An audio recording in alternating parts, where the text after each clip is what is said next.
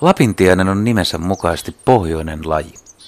Se suosii iäkkäitä havuja sekametsiä, joissa on keloja, pökkelöitä ja muita kolopuita. Koska Pohjolan perukoilla on vähän linnunpönttöjä, Lapintiaisen pesät ovat usein vanhoissa tikkojen koloissa ja onkaloissa. Tosin Lapintiainen voi kaivertaa myös kolonsa itse, ja tunnetusti se pesii mielellään myös linnunpöntössä. Tutkija Markku Hukkanen kertoi viime kesänä Kuusamossa, että hänen tutkimusalueellaan Koillismaalla Lapintiaisella ei mene järin hyvin. Pikemminkin kanta alkaa olla jo saattohoitovaiheessa, eli lapintinttien määrät pienenevät vuosi vuodelta ja esiintymisalueen reuna vetäytyy pohjoisemmaksi. Lapintiaisen taantuminen on jatkunut jo pitkään. Kanta romahti itse asiassa jo toisen maailmansodan jälkeen rankkojen hakkuiden ja metsien pirstoutumisen takia.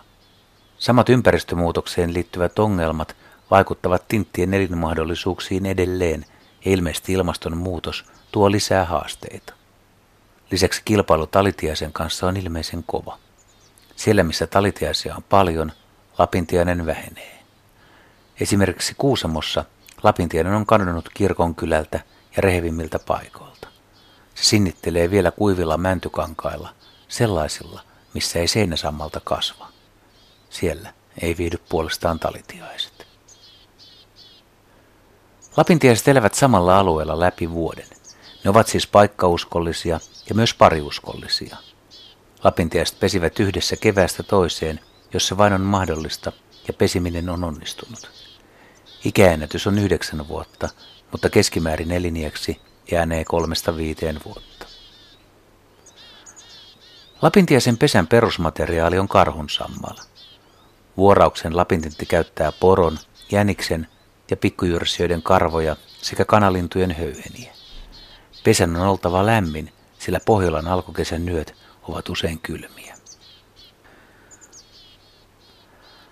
Muiden tinttien tapaan lapintiaisen munat ovat valkeita punaruskein täplin. Keskimäärin niitä on kuudesta kymmeneen. Naaras hautoo munia runsaat kaksi viikkoa. Tänä aikana koiras käy ruokkimassa naarasta joko kolossa tai sen ulkopuolella. Molemmat emot ruokkivat poikasia.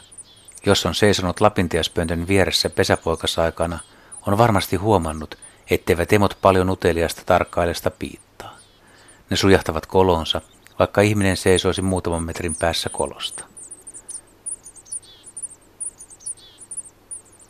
Yleensä tintit ruokkivat poikasiaan toukilla, mutta lapintiainen tuo pesälleen usein myös hämähäkkejä. Ne eivät välttämättä ole yhtä valkuaisainepitoista ravintoa, mutta hämähäkkiravinnon etu on se, että niitä löytyy aina, myös kylminä keväinä, jolloin toukkia on vähän. Siksi lapintiaisen poikaset selviytyvät aika hyvin myös koleina ja sateisina keväinä.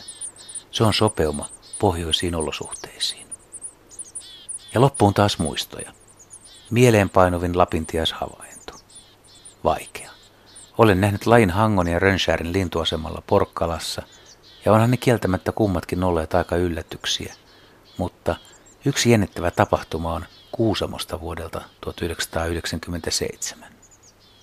Löysin lapintiaisen pesän koivupökkelystä kolmen metrin korkeudelta. Lintu meni sisään ja tuli hetken päästä kurkkimaan kolon suulle. Olin iloinen ja kerroin havainnoista kavereilleni. Menimme seuraavana päivänä katsomaan pesää ja kuinka ollakaan kolosta kurkkasi hömötiainen. Kaverit piikittelivät aikansa väärästä määrityksestä ja lähdimme pois. En mitenkään uskonut, että olisin määrittänyt lajin väärin. Kyllä sen lapintiainen täytyi olla. Myöhemmin paljastui, että kyseessä oli joko sekapesintä tai kuka ties vaikkapa jopa risteymäpesintä. Sekapesinnässä kahden lajin naarat munivat samaan pesään ja yleensä vahvempi hautoo ja hoitaa poikaset. Pesästä lähtee tällöin siis kahden eri lajin poikasia.